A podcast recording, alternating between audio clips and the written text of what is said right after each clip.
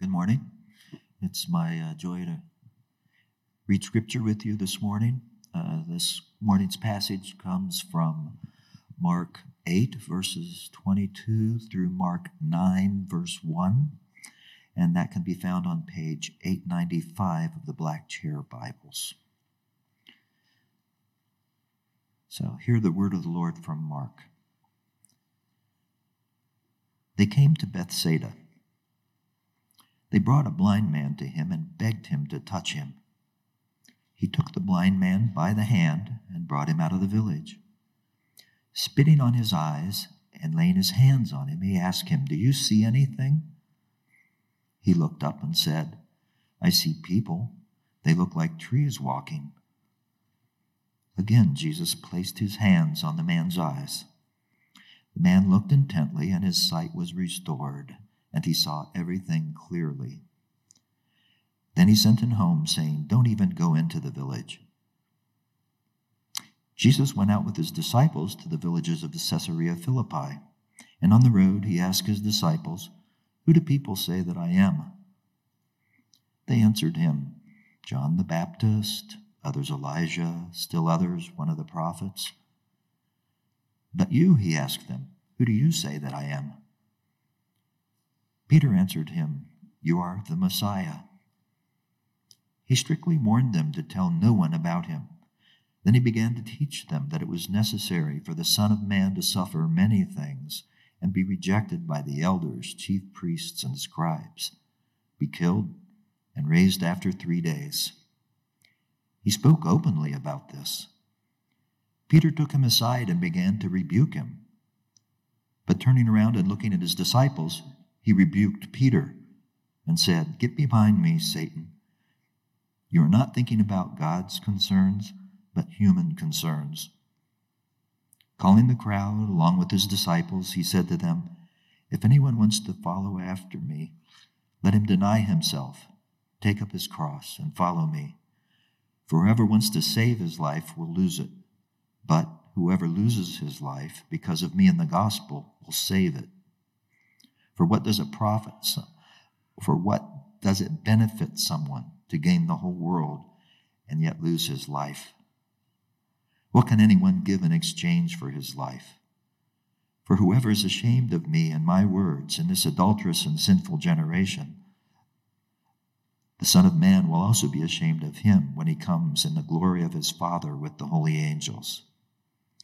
Then he said to them, Truly I tell you, there are some standing here will not taste death until they see the kingdom of God come in power. This is God's holy and inspired word. Thanks be to God.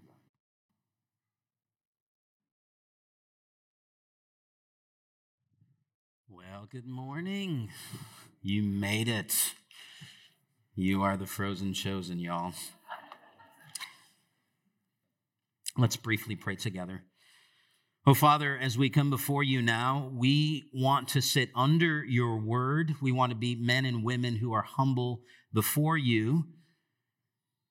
And so, Father, we ask and we desire deeply that you would speak to us through this passage. May the words of my mouth and the meditation of all of our hearts together be acceptable and pleasing in your sight, you who are our rock and our Redeemer. We pray this in Christ's name. Amen. Let me begin with a question for you. What are your expectations of the Christian life? When you became a Christian, what did you think would happen? Maybe you thought the Christian life is all about being happy. I mean, Jesus, after all, did teach about the abundant life that he came to bring. Maybe you thought you'd be safe. You'd enjoy the safe confines of the church and the Christian subculture. You would be protected. Your kids would be guarded from the big bad world. Maybe you thought you'd finally experience true self realization. Jesus is going to take away your sins and then he's going to make you awesome. And Jesus came to earth to gather people around himself and his aim for them is to help them recognize and realize their true personal potential. Friends, is this the Christian life?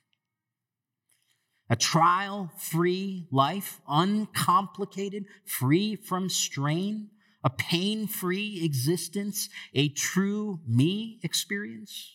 You become a Christian and Jesus kind of hands you a, a crown or a scepter and, and he tells you, hey, you're gonna, you're gonna be blessed. You have my favor. You're gonna triumph in this life. This life is gonna be one full of victory. And sure, now and then he may hand you a cross, but that's not the norm. It's the exception. Friends, is this the Christian life? What if struggle, what if suffering, what if sacrifice were the norm? And not the exception in the Christian life? What if Jesus actually hands you a cross when you become a Christian and not the crown? What if our expectations of the Christian life should be different? We're going to examine a passage together uh, this morning where Jesus' disciples had the wrong expectations, not only about Jesus, but about themselves. Here's the main point. You'll see it on your screen. Uh, let me encourage you to take notes and jot this down. If you're using uh, the bulletin, you'll see this main point in your bulletin. I trust this is the main point, uh, not only of the sermon, but the main point of this passage. Here it is Jesus embraced the cross now, crown later mindset. So will you, Christian? Jesus embraced the cross now, crown later mindset. How about us? Now, before we dive in, we need to kind of take stock of, of, where we're at in this book, in the Gospel of Mark. This is actually the last sermon in the Gospel of Mark for some time. We're going to dive back in next week to 1 Samuel. We started that several months ago. We're going to finish that off. We're going to come back to Mark, don't worry. And Mark, the narrator, is very much interested in his Gospel in showcasing the identity of Jesus. And the first half, chapters 1 through 8, we see Jesus as king. We've seen already his authority and his teaching and his healing and his miracles and his ability to forgive sins. It is a powerful portrait of King Jesus. But then there's this turn, there's this transition starting in chapter 9, where we come to find out that this king must suffer. And so our passage this morning serves as a sort of hinge, a transition to our story. There's two points in this sermon. The first point is seeing his cross, verses 22 through 33. The second part or second point is embracing our cross. So seeing his cross and then embracing our cross. So let's look at verses 22 through 33. Notice in the story, uh, they're in Bethsaida now, and, and much like other towns that they visited, Jesus finds a blind person who's begging him to heal him. And Jesus, notice, lays his hand on this man but this time, for some reason, it doesn't work. you know, and, and, and, at least it doesn't completely work, right? That's what we see here. And the man, notice, can see partially. He can see trees. And what that means is he's kind of seeing blurry, you know, people walking by, and it looks to him as if they are trees. You can probably see like I can see today if I didn't have my contacts on. I, I'm I'm just like blind as a bat. You know, you take my contacts off, so for those of you that have prescriptions, I'm negative 6.5. Okay, so that's pretty bad. And uh, so I can kind of, you know, I can see movement, I can see people, I can see, you know, Joe Burrow running around maybe a little bit, don't recognize his number. That's about it. So Jesus lays his hand on this man a second time, and this time, of course, his sight is fully restored. Now, the question that we're all asking is like, what's what's up with Jesus? I mean, is he tired? Maybe, you know, he's been doing lots of miracles. Maybe he needs a nap or something. I mean, did Jesus actually need two tries? Maybe Jesus made a mistake the first time. He put his hands on his ears instead of his eyes, right? Or, or maybe he forgot to say the secret magical incantation. We don't know. Now, of course, those things aren't true. We can rule all those possibilities out because we're dealing with God incarnate, right? The second person of the Trinity. The simple answer, and we know this from context, is that this healing is actually a parable. This is an object lesson. It's more than just a healing Jesus is teaching. Okay, so what is he teaching? Well, friends, the blind man represents the disciples. We've seen for several chapters now, they don't fully see. They see Jesus a little bit. They understand some things about him, but they don't fully understand who Jesus is. Now, there's some encouragement for us today in this as we're thinking about Jesus and Him offering up multiple touches. The first thing that we can see here is that only the touch of God can give us spiritual sight. And we can't make someone recognize Jesus. We, we can't argue or manipulate or even love someone into seeing and recognizing who Jesus truly is. It is God's work. And so you can pray and you can faithfully love and share and even persuade someone, but it is God who performs the miracle of giving someone faith, of giving someone spiritual sight. And for these disciples, spiritual sight was an ongoing process. Friends, sometimes God works in stages. Over the course of our lives, we'll need multiple touches in order to see Him better.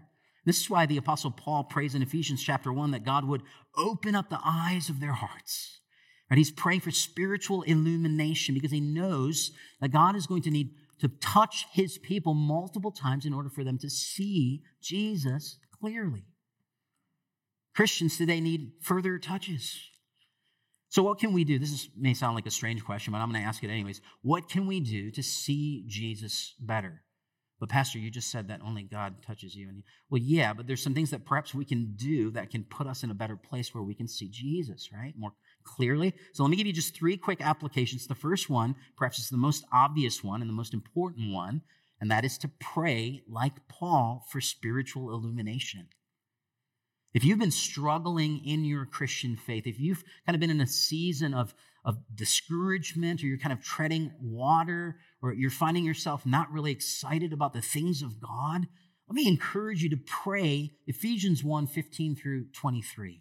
It's a wonderful prayer where Paul says, Hey, pray to the Lord and ask Him for spiritual illumination. The second application is to do what we're doing uh, on Sunday mornings, which is just to read and, and, and kind of think through the Gospels. Maybe pick a different gospel, like the Gospel of John, and ask yourself and pray for the Lord to show you what are the attributes of Jesus? What, what are his works? What are his mighty deeds? What does this tell me about Jesus?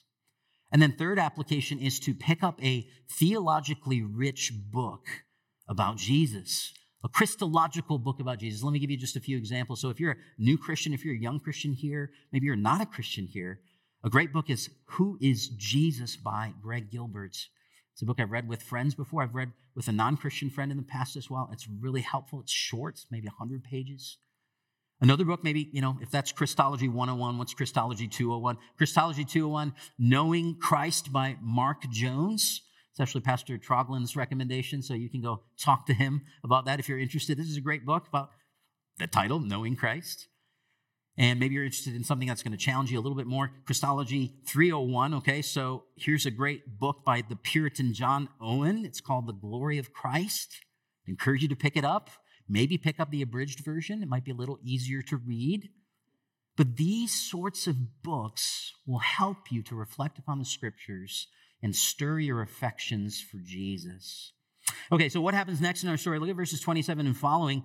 Uh, the disciples and Jesus, they get on the dusty road and they walk towards Caesarea Philippi. And on the way, notice Jesus asks his famous question Who do people say that I am?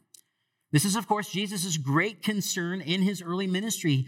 And, and, and he's doing everything. He's teaching and he's performing miracles. And all of this is aimed at helping his disciples, but also the crowds, get to know him better. Well, it turns out too many people, too many people in the crowds, including his disciples actually, misunderstood him. The disciples confirm this. They say, you know, some say that you're John the Baptist. Others say that you're Elijah. And you know, others say you're actually just a prophet.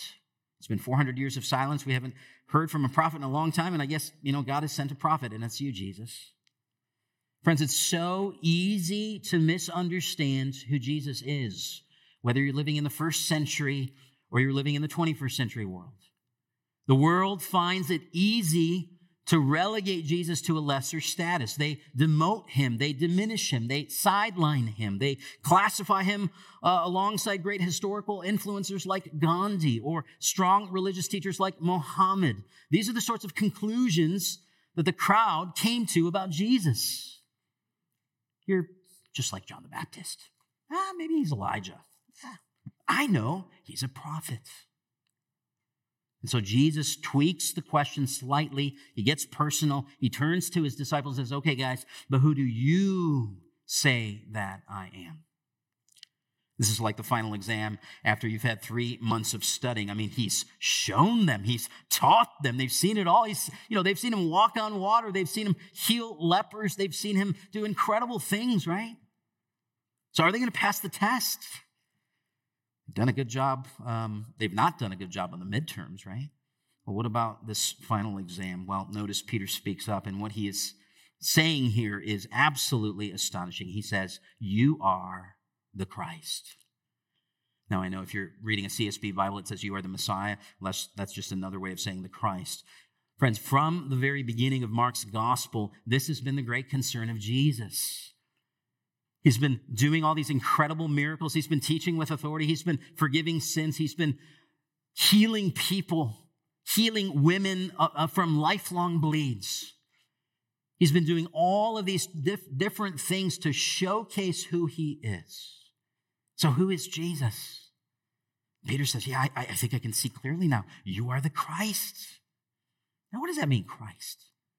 It's not Jesus' last name, by the way. You know, it's not like kids uh, address Jesus in the first century as Mr. Christ, right? That, that's not the case. Again, it's translated in the CSB as Messiah. That is absolutely right. Christ is a title. So it's something akin to King Jesus. It also conjures up all these prophecies from the Old Testament about a Messiah who God would send to save his people.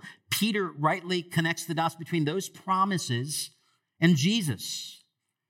Now, friends, we have to understand this is a breakthrough of monumental proportions. This is a miracle of faith, a miracle of understanding here. This guy finally gets it. He sees it. I mean, the crowds haven't gotten it. The disciples haven't gotten it. Peter hasn't gotten it up to this point. But here it seems like he gets it. In fact, in Matthew's gospel, in Matthew's account, Jesus says, Peter, it wasn't flesh and blood who revealed this to you. God revealed this to you. Brothers and sisters, every moment that anyone in our church confesses Jesus is such a precious moment. It is no small thing. It is no small thing that you yourself have confessed Christ. Maybe it was decades ago, maybe a few years ago, maybe just a few months ago. It is no small thing that your sister, perhaps, or your daughter, who after years of drifting and living spiritually nonchalant and apathetic, has now demonstrated all of a sudden real faith in Jesus. That is a miracle. It is no small thing when your 12 year old reminds you to pray or asks you to read the Bible after supper or is eager to go to church and is demonstrating spiritual fruit because he has already confessed faith in the real Jesus of the Bible. That is a miracle. It is no small thing.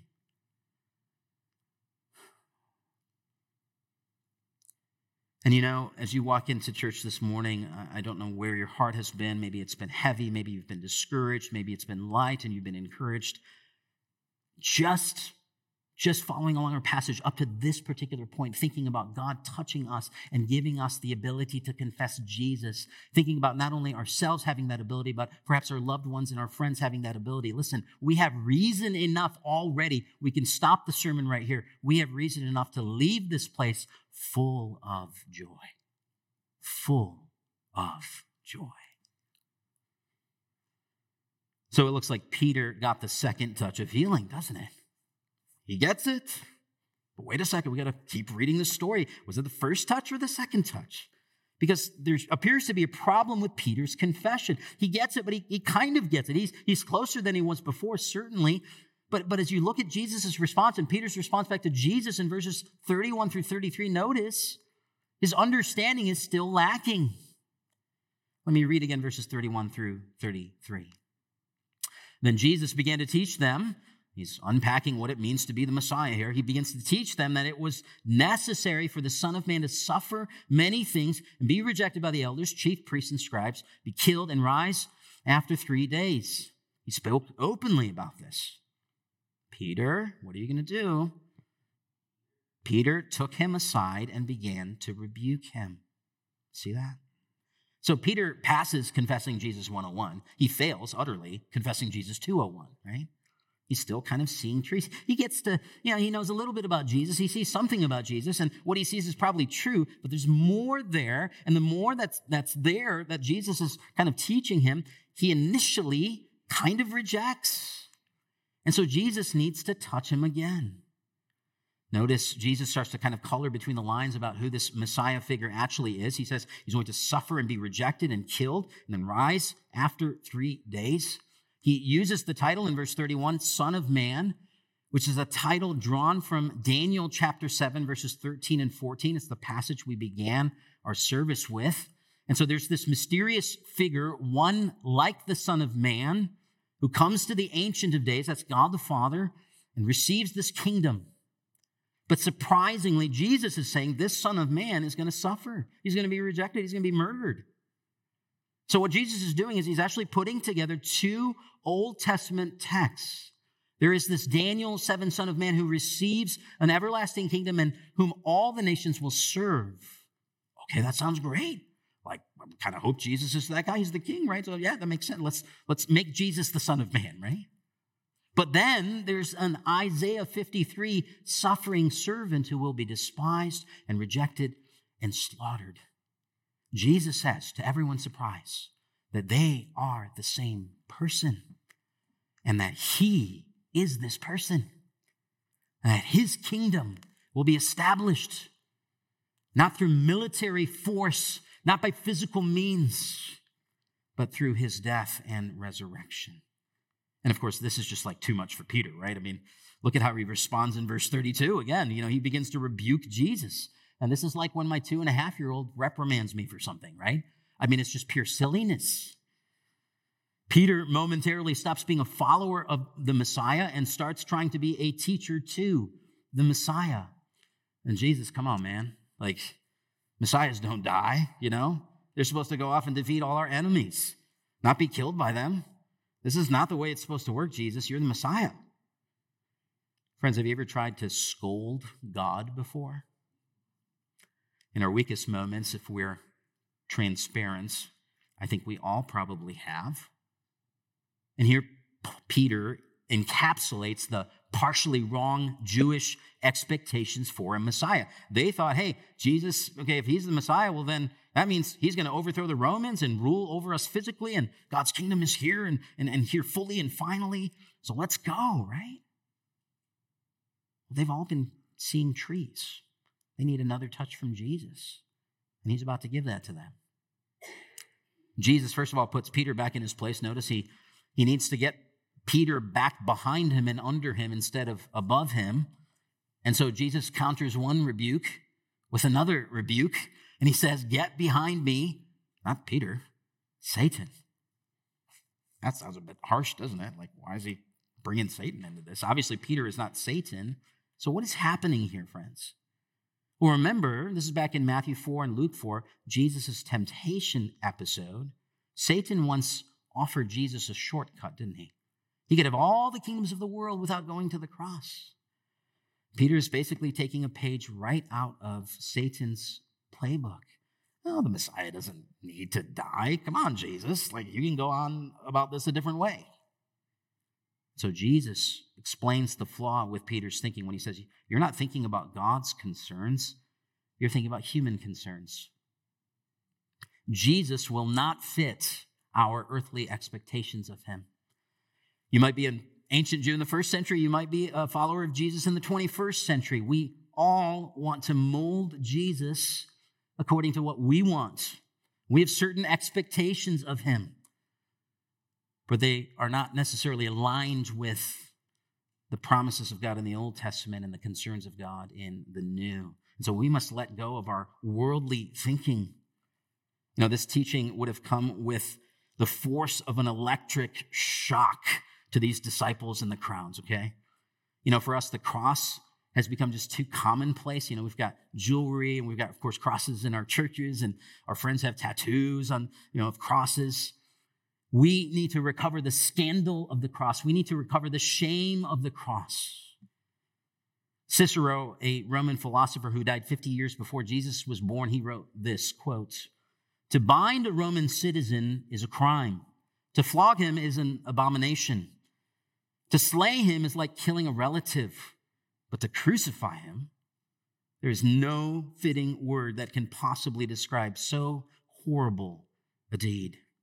No Roman citizen would be, could be crucified in the first century. It was reserved for the worst of the worst, the criminals, the lowest scum of society. And so it, it, it, just doesn't seem possible, friends. It doesn't seem possible that a, a king who will one day come in glory will now be told to carry a cross. That's like saying the future king of England must first publicly and wrongfully be shamed before his grand coronation. I mean, we, we, we shouldn't have a category for that. That's exactly, that's precisely the category we should have for Jesus and this cross of his. And according to Jesus, verse 31, the cross was necessary. Do you see that? The cross was necessary.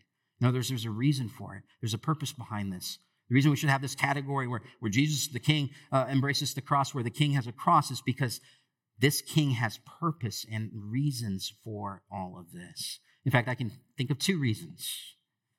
First of all, our sin demands justice, doesn't it? Our grievous rebellion against a holy God demands a price must be paid, a price in blood, in fact. And Jesus on the cross paid it all, didn't he? A once for all sacrifices. We no longer need to go back to the Mosaic covenant where we're sacrificing every single day. I mean, think about that existence. We have a once for all sacrifice in Jesus. And so there is no Christianity without a cross because there's no forgiveness, there's no appeasement for God's wrath without the cross. But there's another thing that's going on here. The other thing to recognize is this the cross was Jesus' path to glory. Notice here in his, his little uh, teaching, it's not only suffering, rejection, and murder that Jesus would endure, he would be raised after three days. He, he would be raised as vindication from his Father. He would then ascend to the right hand of God the Father, and every authority and every principality and every power would be placed under his feet. That is the story of Jesus right now. He is sitting up on high, and all things are under his feet. Now, you're saying, Pastor, it doesn't feel like that. Well, his spiritual rule, as it were, is not public and physical just yet. But, friends, there is coming a time, right? There's coming a time when what is private and what is spiritual will become public and physical. There's coming a time when every knee will bow, and yes, every tongue will confess that Jesus indeed is Lord. And so Jesus got the cross on his way to the crown. This is Jesus' story. Cross now, crown later. The king has a cross. This is the great surprise of the last half of Mark. It's what absolutely stuns his disciples. We'll see that once we pick up in the Gospel of Mark several months from now. So hold your horses, or you can, you know, read the rest of the Gospel. But all of this also means something for his disciples' lives, too. And that's what kind of uh, brings us to the second point. So we've seen his cross, and now let's talk about embracing our cross. Verses 34 through chapter 9, verse 1. You know, in the church, in the modern church, in the American church, we are so tempted by a sort of soft prosperity gospel. Uh, prosperity thinking has gone viral today in the church. It's maybe not loud and brash, it's a little bit more polished and mainstream, even respectable. It, it shows up every time we think, hey, you know, if I work hard for God, then He should work hard for me we go to church and keep our noses clean and do a little extra and put a little extra in the offering plate or something, you know, then God should bless me. God should bless my family, my children, give me a steady life. And so we sort of baptize the American dream, two and a half kids in the suburban life and a nice paycheck. We kind of Christianize that dream and tell ourselves that Christian faithfulness will lead to that. Listen, friends, this has become the primary narrative of many American Christians, and it's certainly a temptation for all of us, isn't it? Come to Jesus, and here's your crown. It's all going to be good now. Sure, you're going to have some ups and downs, but the downs are aberrations, the downs are occasional. It's not the norm. Friends, is this God's vision for the church? Is this God's vision for your life as a Christian, as a Christ follower? Let's let Jesus define normal Christianity for us, okay? Let's read starting in verse 34. Calling the crowds along with his disciples, he said to them, If anyone wants to follow after me, let him deny himself, take up his cross, and follow me. For whoever wants to save his life will lose it, but whoever loses his life because of me and the gospel will save it. For what does it benefit someone to gain the whole world and yet lose his life? What can anyone give in exchange for his life? For whoever is ashamed of me and my words in this adulterous and sinful generation, the Son of Man will also be ashamed of him when he comes in the glory of his Father with the holy angels. What is Jesus saying here? Well, he's saying all kinds of counterintuitive and countercultural things, isn't he? I mean, in, in verse 34, he's saying that if you want to be a true disciple, if you want to be a follower of Jesus, then you must embrace the cruciform life. Jesus' mission would cost him everything. Following Jesus will cost us everything. And, and sure, there, there are benefits, there are blessings to following Jesus. We want to affirm that. But you're going to need to lose your life according to Jesus. What Dietrich Bonhoeffer said 50 plus years ago is 100% true. He said, When Christ calls a man, he bids him to come and die. And I shared this story with our evening service folks several months ago. Uh, it's a story about a young Saudi Arabian woman named Shine. And Shine, uh, when she was 18 or 19, left uh, Saudi Arabia and went to study at a university in Dubai. And there she met some Christians that were about her age, and they started sharing the gospel with her and reading the Bible with her. And then miraculously, over the course of uh, several months, she became a Christian. And you have to understand, and maybe some of you know this, but becoming a Christian in her world meant counting the cost, right? She was risking rejection by her Muslim family, or even worse. Some have been killed for converting because of the shame it would bring the family. And so she goes home, I think it was over summer break. She spends a few months there. And her parents, who are so concerned about her, put her under house arrest. They trap her and they say, You can't go back to Dubai and to those Christians. You must stay here with me. And you have to just put yourself in her shoe, right? This is her family. This is her mom, this is her dad, her siblings. She loves these people. She's grown up with these people. She cares deeply for these people. But they're putting them, putting her in a place where she's got to choose essentially between them and Jesus. And so this church in Dubai, they were Zoom calling her. Thank God for Zoom, right? Zoom calling her and having Bible studies with her, trying to strengthen her faith, trying to help her to hang on to Christ while loving her family. And her parents eventually released her, and she had to make that decision as she left her house. I'm leaving perhaps for good. Okay? She paid a price. Friends, what about you and me? What about you and me here in the United States? What's the price? What is the cost of our discipleship? We are a commitment phobic people, aren't we? We want to keep our options open. We want to live free lives, no limitations, no restrictions, certainly no strain or struggle. We're also cost phobic. You know, if there's a price involved in this thing, uh, Jesus, you know, it better be minimal. Like, can you give me the discounts, right? You know, I, I, guess I'll sacrifice a little bit for your sake. I, I guess I'll sacrifice some of my comfort, some of my convenience, but maybe just this one time or for this particular person. Friends, it is possible that you could become so wildly successful in your quest to say yes to yourself that you end up gaining everything the world has to offer. It's possible for you to be so self indulgent that you actually kind of gain the world. The world encourages it too, doesn't it? I mean, you do you. Follow your heart, right? Have it your way. You get ahead by getting more stuff for yourself, saying yes to what you want. Self denial. What is that? I mean, that seems like the path to loss, not the path to gain. Why would you do that? But just look at what Jesus is calling us to, right? Jesus doesn't say, if you want to follow me, pick up your scepter, pick up your crown. He says, pick up your cross, deny yourself. That's not necessarily not necessarily denying yourself of luxuries like chocolates and cocktails and cigars. It could be that, I guess, but it's actually disowning yourself renouncing yourself, renouncing your supposed rights to go your own way. What if life isn't actually about unlocking your personal potential? You know, um, what if the Christian life is about self denial, primarily, foundationally, essentially? I get asked the question sometimes, hey, um, what do you think, Pastor, about the Enneagram or like those personality tests that are out there?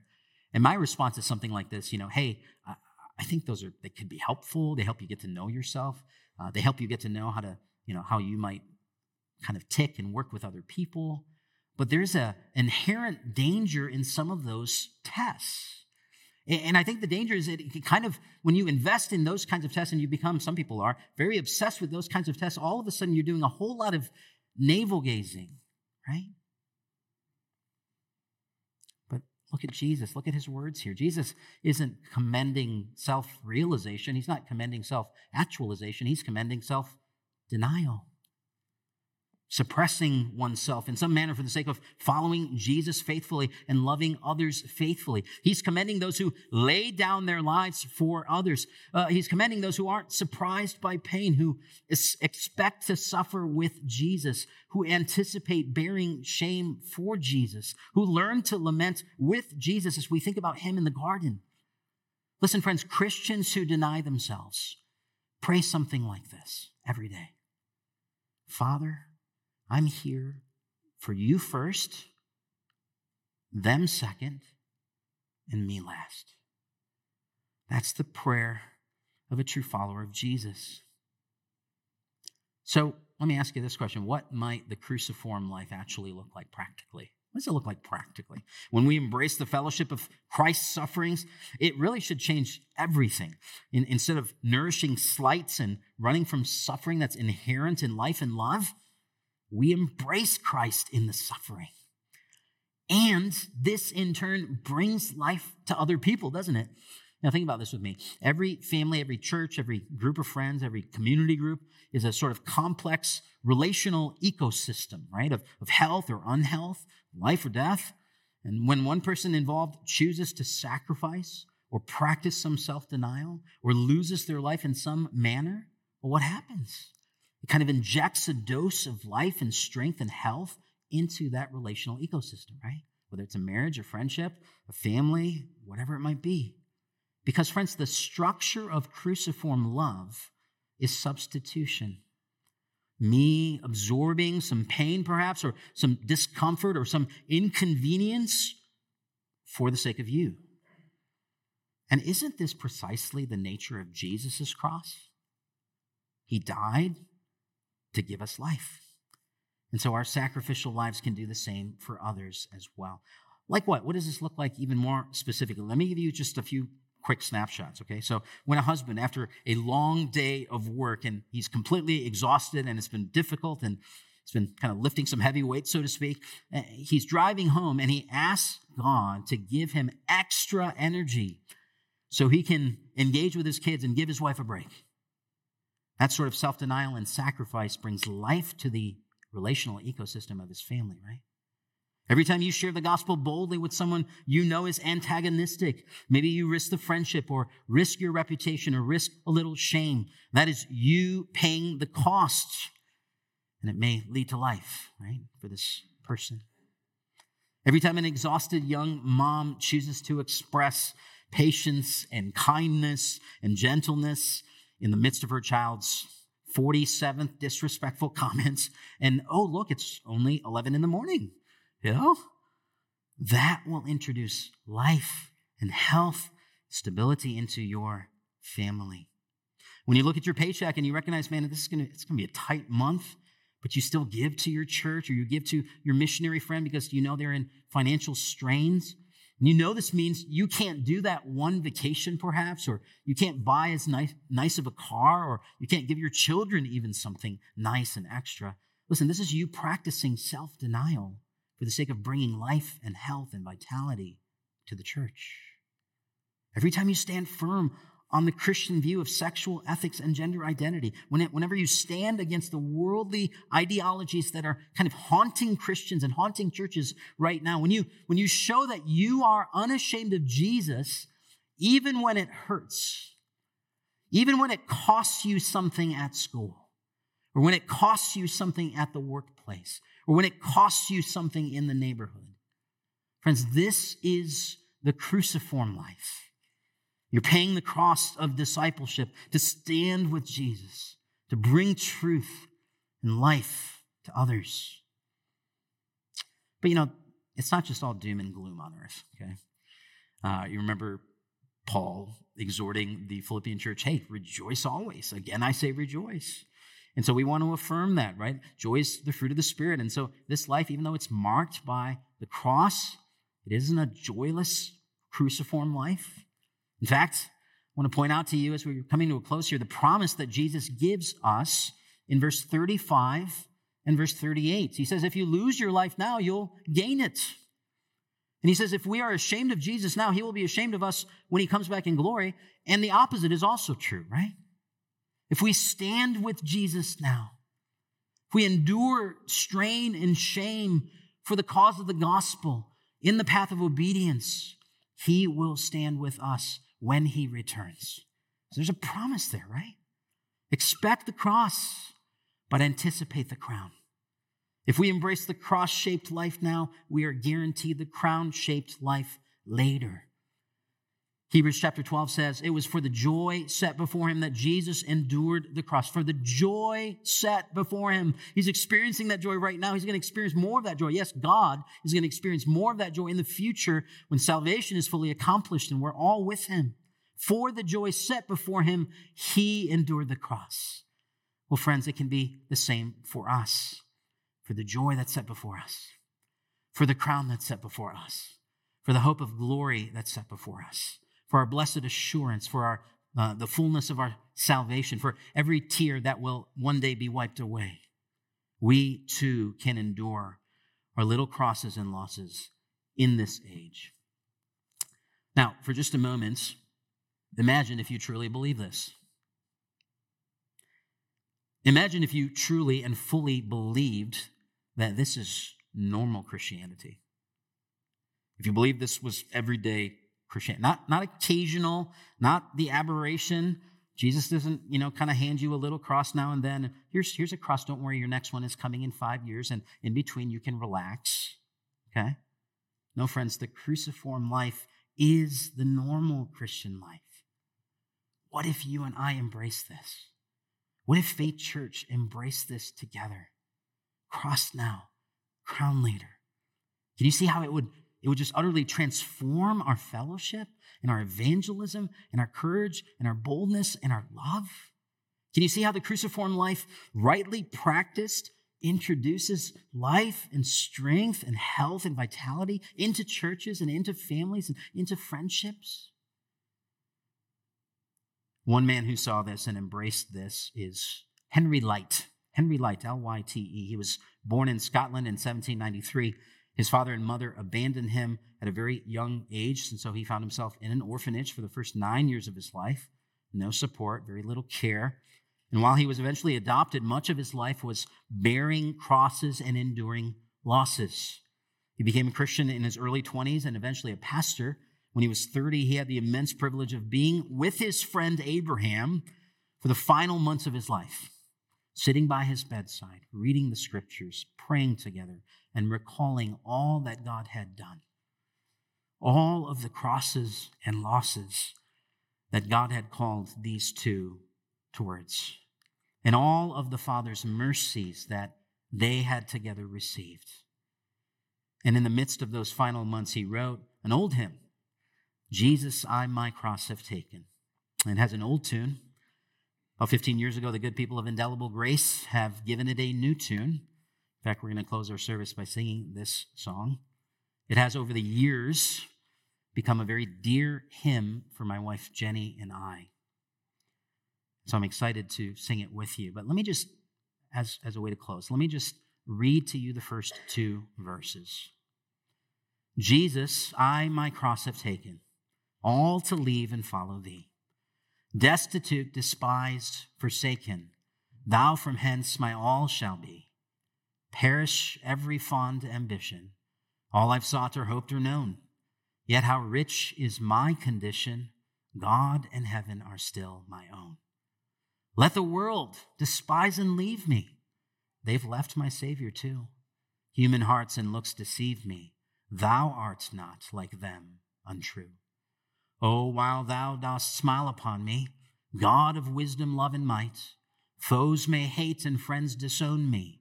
Show thy face, and all is bright. Amen. Let's take a moment now to reflect on this passage.